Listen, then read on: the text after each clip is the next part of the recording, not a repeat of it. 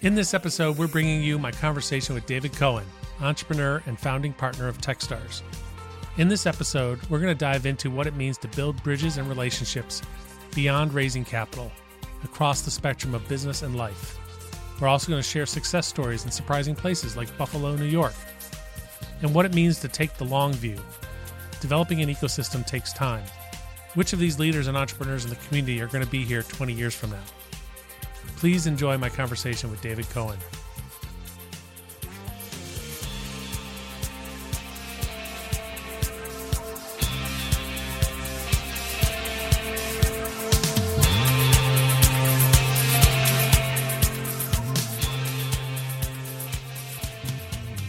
All right, great. Well, let's uh, get into it. David Cohen, co-founder of TechStars, welcome to Fast Frontiers. Thanks for having me. Excited to hang out with you. Most people know about TechStars, known globally uh, for Startup Weekend and 50 plus accelerator programs.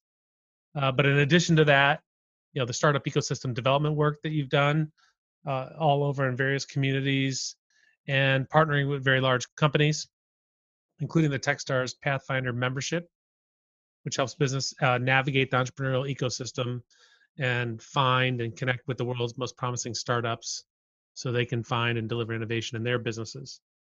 Uh, Dave, we connected years back. Fuse is a investor in the TechStars Fund. Would love to share a little bit more of just your background and kind of how that came about. I know you've probably told that story a lot, but I think that it's important to kind of get the context and the lens in terms of how you deal with and, and think about investing in entrepreneurship.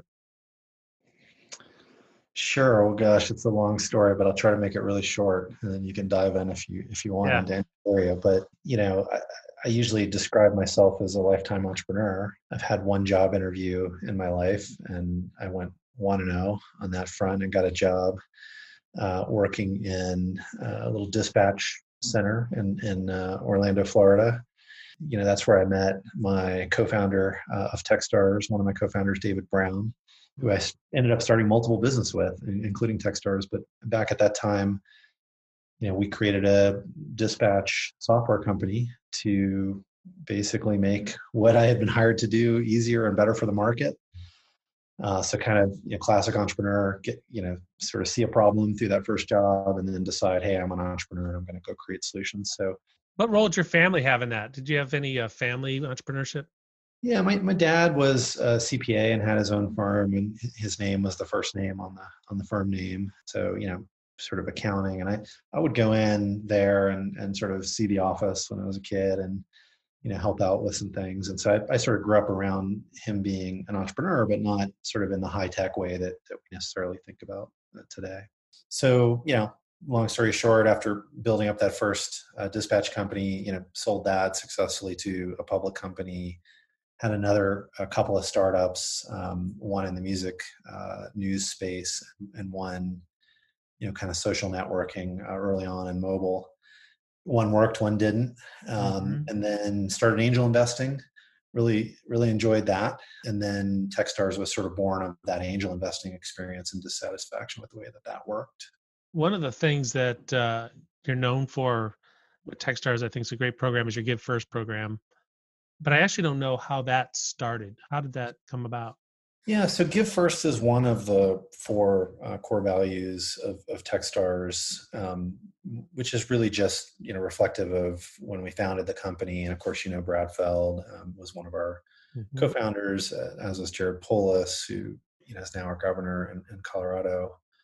Thankfully, doing an amazing job here. You know, we we have always believed that you know if you sort of give before you get and and you do it in a way that's non-transactional uh, that you end up getting more back from the network effects and the goodwill that you create. And uh, of course uh, you know since that time there have been entire books written on this topic like give and take which is a great book by adam grant and, and, and other books. Um, but but i think it's that notion of if we can be helpful, we want to be helpful and we don't really expect anything back. And that has been just incredibly powerful for us. So it's really just a value.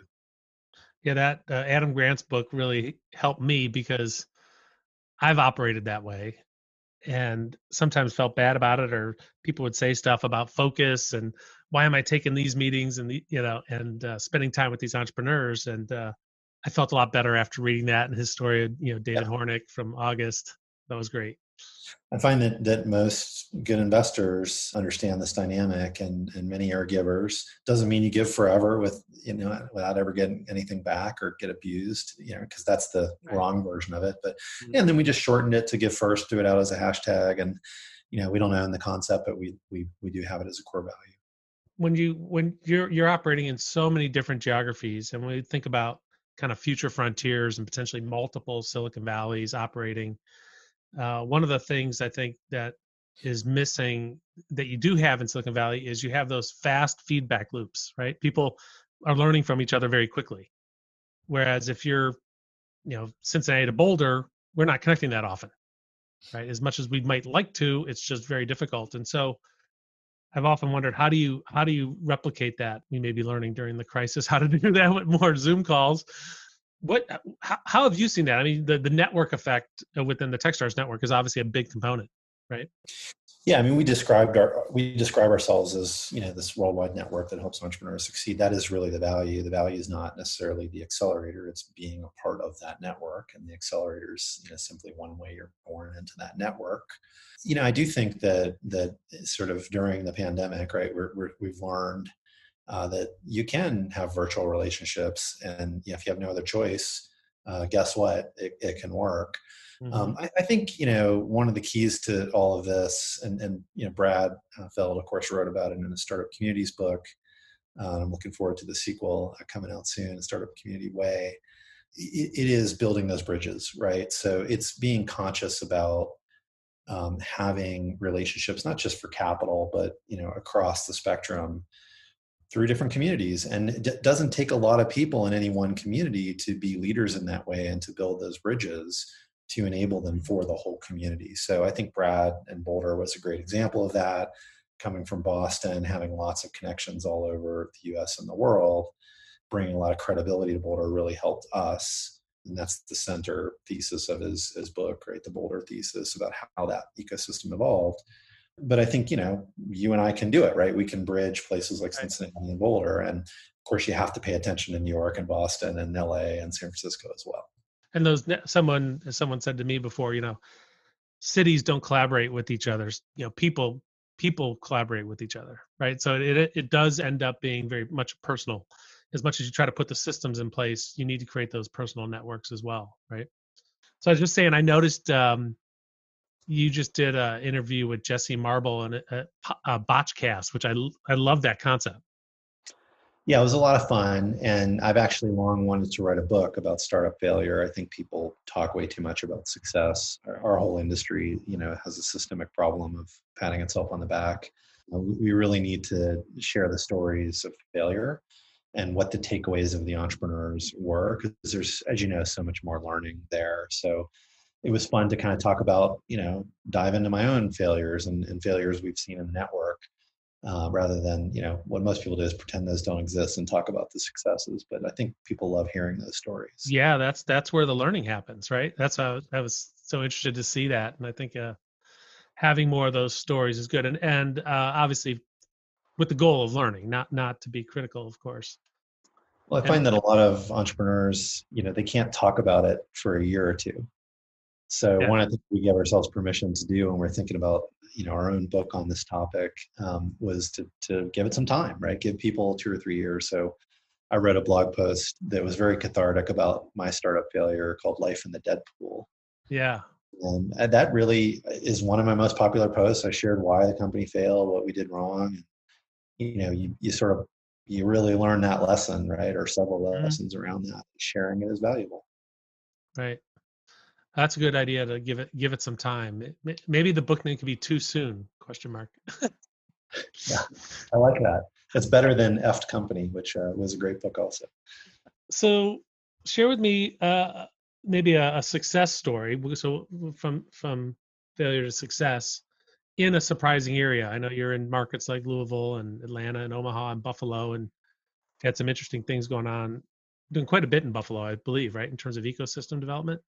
Yeah, we, we are working currently, you know, as we as we speak in four or five cities and communities around the world mm-hmm. to help develop ecosystems. And Buffalo was the first one that, that we started working on. and it's sort of applying a lot of the principles from you know Brad's book, startup communities, and and sort of really a lot of cultural work, right? I mean, that's that's the hard work that has to be done in communities is to you know help angel investors understand how they can help help mentors understand you know things like the mentor manifesto and how they can help and help entrepreneurs understand how to engage in big companies right? And, and and really what everyone's role is and how they should think about it because there's there's so much of that work that's wrong in so many places. It's just counterintuitive. So that's that's what we do in those communities. Yeah the uh, through the work that i was doing with centrifuge the, the word that comes to mind for me that's different is expectations Uh, the word i didn't it's not just about capital. It's about the expectations the entrepreneurs have for their idea and their vision the expectations investors have. How would you break down those and, and how do you deal with some of those cultural elements? Like what have you seen? Yeah i mean you have to have a set of leaders. Those leaders are going to be entrepreneurs and they have to just have conversations and they have to lead by example right? And so there are there are going to be entrepreneurs in the community that are angel investors right? And so mm-hmm. what they do will be followed because they'll be viewed as having been successful in the industry and and you know if not with their investments with their own activities. And so you know it's sort of these notions like give first that we talked about earlier you know very counterintuitive for a lot of people. If i'm going to help you what do i get? Right? Versus if i help you the community will get better and i'll have more opportunity sometime in the future. So you know it, it is attitudes and it it's it's often not you know bad intention. Right. You know, will have the best desires to help their community succeed to help more startups succeed but they just don't always know how to do it and so it's a lot of conversations and a lot of leading by example. It also seems like it's framing things from a long-term perspective, not short-term. Typically, when you think of transactional, you think short-term, right? What do I get now, yeah. instead of the delayed gratification. Yeah, I mean the language we use around that is it's 20 years from today, mm-hmm. or it'll be 20 years from tomorrow. And you know, the first question you can ask is you can look around the room, and, and I've done this in Cincinnati when I come hang out with Centrifuge, right? We, yep. we ask the room, who who loves Cincinnati and you know hands go up who you know is going to be here in 20 years and some of the hands go up you know some mm-hmm. people know for sure they're going to be there in 20 years who of those people are entrepreneurs the hands that are still up after all those questions are the leaders of that community right they have a long view they're entrepreneurs right mm-hmm. they love it there and they want to make it better those are the people that we should all say how can we help you yes yeah yeah, and that's uh, something we really try to do when at Centrifuge was not wait for the entrepreneurs to come to us, but to be to proactively find them and say, hey, what what are you working on? It's interesting. How can we help? Because obviously building a company is really hard, and and uh, to do it and to kind of have the city on your back as well is even harder. Yeah, but it, but if you get that as a tailwind, right, where the whole city is that's talking great. about you and excited, and everybody wants to invest in you, whether that's with mentorship or capital or just promotion, that can be a huge tailwind for a startup. And that's one of the magical things about something like TechStars, where you know, ten companies a year, the whole community gets behind them mm-hmm. and shows up for them, right, in many different ways, and that can have an enormous impact. So, can you share more specifically about what you're seeing in Buffalo? who, sure. the, who the major players are? Yeah, so so Buffalo is an interesting sort of example because you know these these places are in terms of their entrepreneurial communities small enough to really fully grasp and understand. And Boulder used to be like that, although now it's sort of harder to catalog. But you know, basically, you know, there was one very large successful company in in Buffalo that was born and raised there. There's a mafia effect around that company, so startups that have been born, you know, led by executives or founders of that first company have attracted capital, have used their own capital, have done well. Um, and so you now have, you know, a few unicorns, right, that have been born out of that mafia. One of them, a, a guy named Jack, is working with us on ecosystem development. He founded a company that did really well, but it, it's still very much this kind of mafia effect, right? The capital's only coming from those people. The mentorship's only coming from those people. And you know through the work we're doing we now have you know 6000 people on a mailing list that are communicating about what's going on. You know a few venture funds are starting to be you know born in the community um, and what's fascinating is buffalo is one of the 50 biggest cities in the us So no reason it can't be super successful, right? Uh, the raw materials are there. There's wealth, there's intelligence, there's capability, uh, but the community has never sort of organized itself uh, until pretty recently. Then then you have groups. There's a group there that does a five million dollar giveaway to a startup every year, hmm. which is an awesome thing. And you know they're attracting companies to to build their business in Buffalo because of that kind of capital availability. So it's some strong leadership there. But again, I think the people have a 20 year view. It's not going to change overnight. It's going to change over a long period of time. Yeah. So as it relates to time, the notion of fast frontiers is that uh, innovations and, and new uh, technology innovations kind of have reached more people faster every subsequent innovation, right? It just accelerates the time it takes to reach 50 million people, 100 million people. Do you think that's true? And what, what do you see today that kind of would represent kind of that next frontier that's fast moving that you see from a national or global perspective? In terms of the geographies, you mean? Yes. Yeah. Well, I, I think um, you know there, there's often been this cliche or statement, right? That Silicon Valley is an idea, it's a state of mind, it's a it's not a place, right? It's, it's a way of thinking, and that's never been more true than in the moment where we're talking, right? We're we're all you know locked down in our houses and you know dealing with the pandemic, and you know it's even more so, right? It, there are no boundaries. You know, where is this call happening? Right. It's virtual, right? I've, I've been in five countries today, if you want to count, you know, the calls I've done. So it's a lot easier to travel and get around. Mm-hmm. And you know, I think that you know we're we're seeing you know in in places you know like Detroit, right, like Atlanta, Cincinnati, where we funded plenty of companies. Pretty much everywhere you look, you can now go, wow, there's a really interesting company or three or five or twenty being built mm-hmm. there. And so I think it's already happened, and we just haven't noticed it. Um, so that's why I love the theme of your podcast. You know, a, a, lot of the big companies that have grown up around Techstars are now Bay Area companies or New York companies. Oh, wow. But they didn't start there. You know, SendGrid, which went public, right, the first ever accelerator company to go public, born outside of LA, hmm. incubated in Boulder, you know, grew up offices in Denver and San Francisco. And if you ask people in the Bay Area, they say, oh, yes, another great Bay Area company. Yeah. Well, no, uh, actually, there's just the business development office there, and then Twilio acquired it, and that's sort of the story. But you know, these companies are being built not just all over the U.S. but all over the world now, and and it's just a, a very obvious pattern and a megatrend. Given the the coronavirus crisis and and the remote work, how many of the companies are you seeing that are now 100% remote work or you know adjusting and assuming that this is going to be a, a, permanent way of working and how important or less important is is place at this point for these startups yeah i mean my we've done a lot of thinking around this topic and how the world is is going to change mm-hmm. because of it reflecting on our own business and as investors uh, in, in the future and i think you know place is always going to be important we're humans you know we like socializing we like seeing each other in person we like you know having a drink or a meal together and and i don't, I don't think that ever really goes away but those social circles probably do get smaller, right? I, I don't want to go do that in London for a five minute meeting like I used to be willing to do.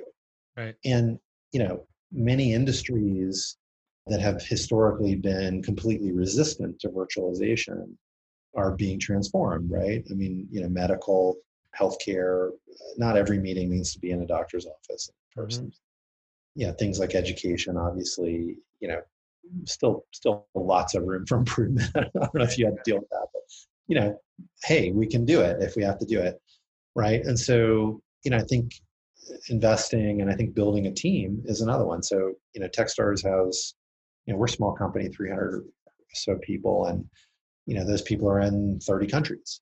So we just grew up this way because of the work we do around the world. And I think it's a real advantage because we can hire anyone anywhere. And I, think a lot of our portfolio has figured that out. Like they've been hiring during a pandemic, they can do it. And a lot of people are saying, I don't want to go back to the office. Sort of like being a digital native, you're growing up without the idea that everybody has to be in the same place. Or the, or the myth that you can't do it if you're not in the same place. And, right. you know, companies like WordPress, you know, Matt's company, you know, Automattic, have known this forever. They built their entire com- company virtual from day one. The only office they had was for get-togethers once in a while. and and you know obviously you know if you're going to power like what a third of the internet with your software you, you're doing something pretty important so it, it is possible and it's more affordable uh, and during an economic downturn that probably matters so I, I think you'll see a lot more of that and a lot less focus on you have to be in the same room all the time speaking of affordable when you think about talent you know a lot of times i would get this question oh you're investing in you know name the city is it hard to get technical talent and my comeback is typically, have you tried to hire in Silicon Valley? Yeah. So, what are you seeing on that front? And are, are people? Because it does seem like it's a strategic advantage to be able to hire in cities where you're not competing with Google and Facebook and LinkedIn for that talent. Yeah, and this dynamic exchange. I mean, I you know, here in Boulder, you know, we had a startup that was acquired by Google uh, ten years ago, and Google now has I don't know a couple thousand employees here, which doesn't sound like much, but it's 2% of the town, right? We're a pretty small town.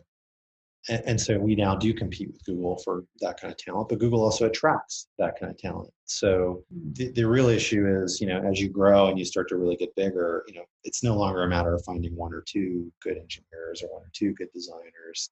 It's finding 50 or 100 or 300. Right. And, you know, what I see the portfolio doing is setting up second, you know, locations maybe that's in a place like you know Chattanooga, right, where they you know have great talent and they set up a second location there and they compete there, and, and it's sort of you know brought in or remote in that way. So they're getting creative. I think this just adds to it where I'm, I'm now willing to hire someone wherever they are because I, I know my workforce is going to work this way. And we're lucky in this industry that we can do that. So we should leverage it.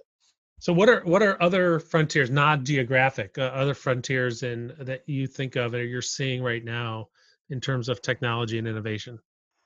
So just you know, generally in, in areas for innovation, I think one thing is that you know people are now used to these virtual experiences. Like my, my mom, right, has now had you know groceries delivered to her house by yeah. one of the services, right, and she's now been on Zoom I never thought those things would ever happen to right. my mom. right. Um, and you know, she understands. Oh, Zoom, that's different. I can do different things with it. And and so a very large, you know, swath of the population has now been exposed to these things in an accelerated manner. And there's they're being exposed to gig economy. They're being expo- exposed to virtualized services. So I, I, think you know home services. People are spending more time at home. They want to do more at home. They want their home to be better is, a big interesting area. You know, we, we just launched, we asked our community what accelerator should we do next? And the answer was, you know, workforce development. Uh, so we just launched a program uh, here in Colorado that's that's focused on kind of the future of work and workforce development. You know, better environment for workers, better benefits for workers, um, better ways of working.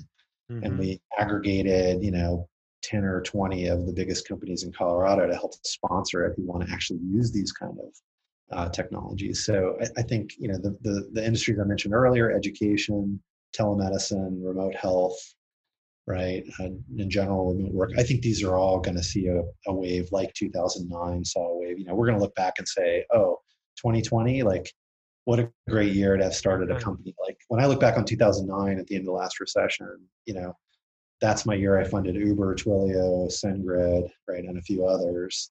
You know, all in one year, right? And it was like a crappy year and their valuations were low, but they're pretty happy about how the outcome went. So I think 2020 will be a year like that for innovation. Yeah, uh, I agree. I, I think uh, most of the most interesting and successful things I've been involved with were after those those events and those cycles. How, how has your the the TechStars portfolio? How's that been the last couple months? You know, dealing with the crisis and and sharing with everybody. Here's what you do. Play, You know, big cash lasts forever, et cetera, et cetera.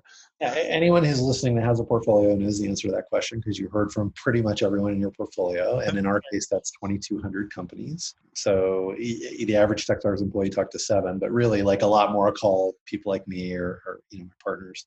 So we pretty much went through the portfolio and talked to everybody. And there's a, a surprising percentage that have tailwinds, right? Mm-hmm. That you know companies like like Well Health, right, that are in the space, you know, message delivery around healthcare, or Tasso that does you know blood draw at home, right? I mean, it's just massive new interest. uh, in, in both investing but in the product Mm-hmm. that that's fun to see because it's like well how do i take advantage of this right we need more you know Right. resources that's probably 20% of what i saw more than i thought you know the other end of the spectrum you know 20% was wow we were just about to go raise money you know we're almost out of cash. Just bad timing. Ugh, you know and and these a lot of those companies are are, are going to die.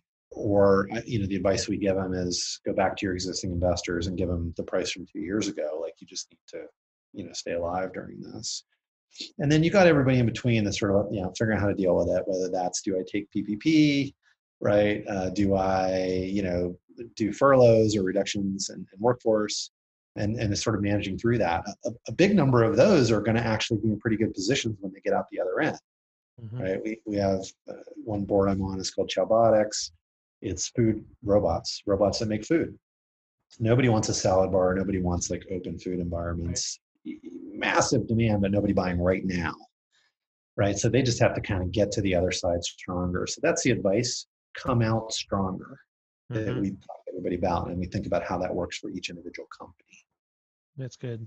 What What have you learned in terms of? Uh, I mean, when you mentioned some of the companies not surviving, how have you handled delivering that news? Some of the tough news, like, "Hey, we're not going to be able to fund you again." I'm, I'm sure that's changed, or you've learned a lot yourself over time as an investor in terms of how to communicate with entrepreneurs. How how how do you do it? Yeah, I mean, the way we invest today, you know, we're really co-investors with rounds that are occurring as opposed to sort of, you know, large investors in individual rounds. Mhm. Um, you know, we have seen plenty of that uh, where they just look, we can only, you know, you don't have enough progress for us to, you know, put more money in. That happens anyway in the real world. Um, but it happened a bit more because, you know, you, you sort of needed more capital for the companies that were doing well. Uh, and so you saw a lot of that kind of allocation challenge. But I- I think it's really, you know, more than anything, it's, you know, being a counselor, right? And, and sort of saying, you know, yeah, if you're at the end of the road, like here's the right way to wound it down. You know, it's also being creative to try to not have that happen, but in some cases it's going to. And, you know, how entrepreneurs do in that situation reflects on what they can do in the future in the investor community as well. I found that the uh, if you give the entrepreneur enough heads up, they'll get more creative about how to manage, you know, the potential path forward. And uh, in my early days in venture, I, I think I saw a lot of folks, a lot of investors, unfortunately, try to maintain some kind of optionality and not give the entrepreneur a clear signal, like we're going to be there, or we're not. Yeah. And then they just you know, they crash because the, the path of least resistance is raising money from your existing investors.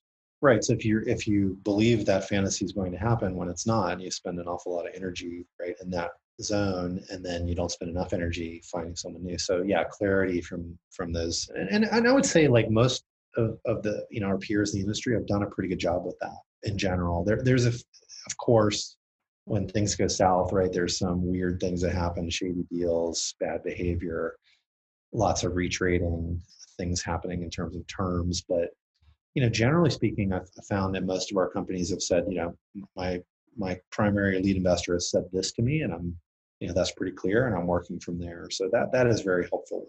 I'm sure you have a lot of interactions with the universities and research universities in particular. Any standouts in terms of some of those universities where you're seeing, you know, research or talent come out that's really impressed you? One I'll mention. The other that comes to mind is someplace like Waterloo, um, up in, in Toronto area in Canada. If you've ever spent any time there, I mean, very entrepreneurial programs. You can walk up and down garages of startups on campus. It's part of the curriculum. You know, you learn by doing. So I think these sort of experiential, you know, ways of educating are, are the future. And as education, especially you know higher ed, gets disrupted over the next ten or twenty years, which I think is also inevitable. You know, people don't want to pay as much for a degree, right? They want to pay Right. for Talk- Yeah, talk about another industry that's getting impacted here and potential future frontier. huge, huge. It's interesting to watch how universities are trying to restart as well, right? And uh, I think they've seen that the they can't do everything online. Like you said th- there there are certain things that you need to be in person for, and I'm interested in seeing what we learn from that in terms of what's working and what's not working. I think that some universities aren't going to be able to continue, and and it'll be kind of surprising which ones those are. And you know, even reading like, look, college football may not happen uh, that may actually kill some universities by itself, Mhm. right? I mean, it's crazy how little support there is for some of them in the real world. What what have you seen in terms of from an investor standpoint, in terms of other investors?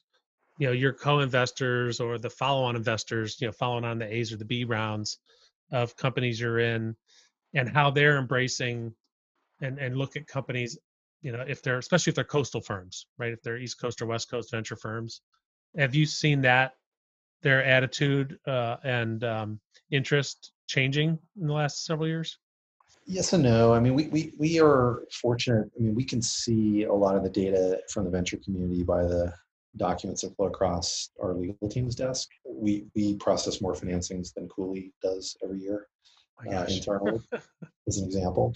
And, you know, 5% of all Series A's, right, start at Techstars now. So it's a pretty meaningful sample. And, and we have data about when financing start and finish. And there has not been a blip in financings, you know, that, that, that are starting. It just just continued at the same pace, I, which is really surprising. I have that data on my personal blog uh, at davidgcohen.com, and I'm about to refresh it.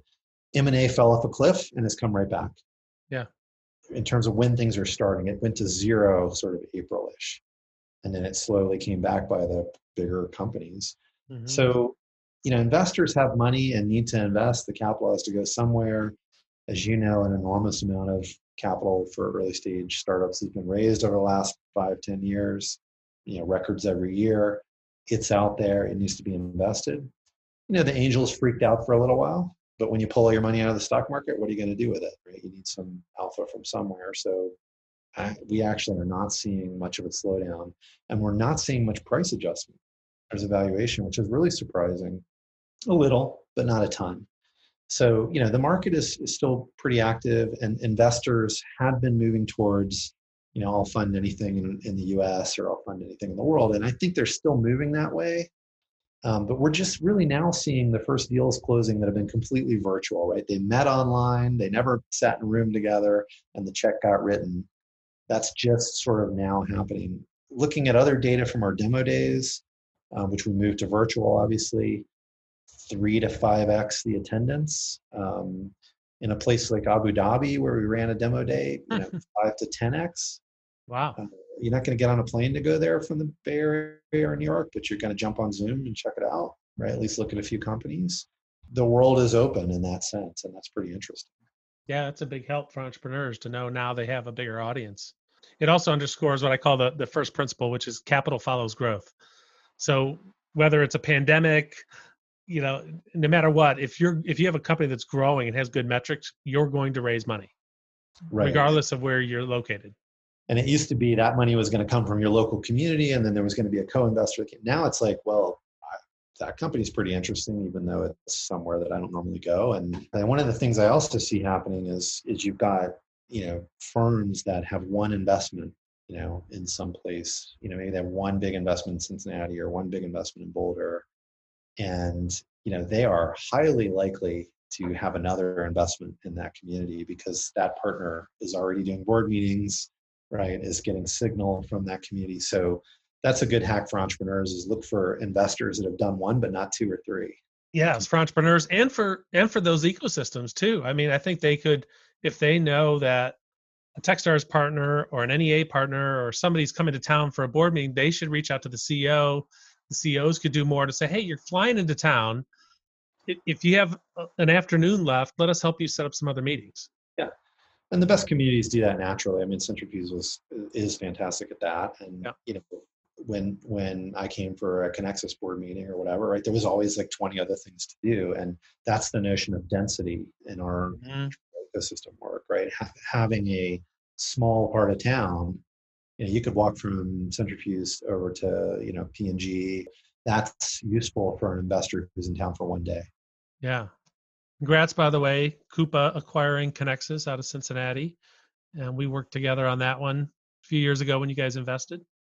Yeah, interesting ride. And and I just actually checked in with Rod today and I said, how's it going inside the you know corporate machinery? So it's a new world for him. But again, more connections, right, for That's the good. community long term. So what's what's next for you for Techstars? You had the accelerator split to the fund. What do you think? How does your model evolve? you know we we have been building you know busily building this accelerator footprint you know now we fund more than 500 companies a year in that model you know we've been introducing other models like a like a studio model um, which is a virtual studio. We don't actually build startups but we, we use the talent from our network to build startups that people are interested in building because uh, often the challenge is finding the talent. But but really sort of the verticalization of what we do is, has been a heavy focus. You know you, you mentioned pathfinder at the open. That that's a way that people who have specific vertical interests can engage with mm-hmm. techstars right? And so we're trying to really build out industry expertise uh, in verticals like healthcare or aerospace who's involved in aerospace uh, we've been working a lot with you know JPL and NASA and you know the U.S. Air Force, right, and a bunch of other mm-hmm. organizations. Mm-hmm. We're actually funding about 20 companies a year uh, in that uh, vertical now and adding partners to it right so it's mm-hmm. very powerful for the startups to have all these partners engaged in it regardless of where their you know accelerator experience is so so you'll take so you'll you'll source the startups from any of the geographies absolutely yeah, there'll be uh, there'll be some programs that are specific to an industry so for example you know aerospace we have a program in la and then we have a virtual a virtual native program that's been virtual all along you know, it's sort of thinking about the network more holistically. Who are the mentors across the 10,000 globally that know aerospace? Who are the portfolio that are working in aerospace? How do we more intelligently connect them to those partners so that we're really adding a lot more value post accelerator than we have historically? Yeah. That's an incredible network and incredible value that you're that you're adding. Uh, it'll be exciting to see where that goes next when we talk next, because uh, I'm sure you won't sit still or you know stay on the same uh, model for long. You're an entrepreneur, so I'll be right here in my virtual office. yeah, that may not change. Yeah. So so the house is going to be the next frontier. I think that's what we figured out, right? Yeah, I don't. I don't think I'm. I mean, I'm. I'm probably get back to travel, and but I, I don't know that I'll work in an office. Right. It's not that I. It's not that I don't. Mm-hmm. That I'm somehow scared of it. It's that actually I feel pretty productive here. I, I'm getting a lot more done. Right. So. Well, thank you, Dave. This has been great to catch up thanks for having me on and congrats on, on getting the show going. I think it's a great topic and uh, love to check in, uh, you know, fast forward a few years if it works. absolutely Absolutely. Thanks for listening to Fast Frontiers. If you like our show and want to know more, check out our website, www.fastfrontiers.com. If you enjoyed this episode, please share with others and leave us a review on Apple Podcast. Again, in this first week of Fast Frontiers Season 1, we have three great conversations to share. You can listen to them all right now. Join us next week when we bring you my conversation with Tim Guleri, Managing Director of Sierra Ventures.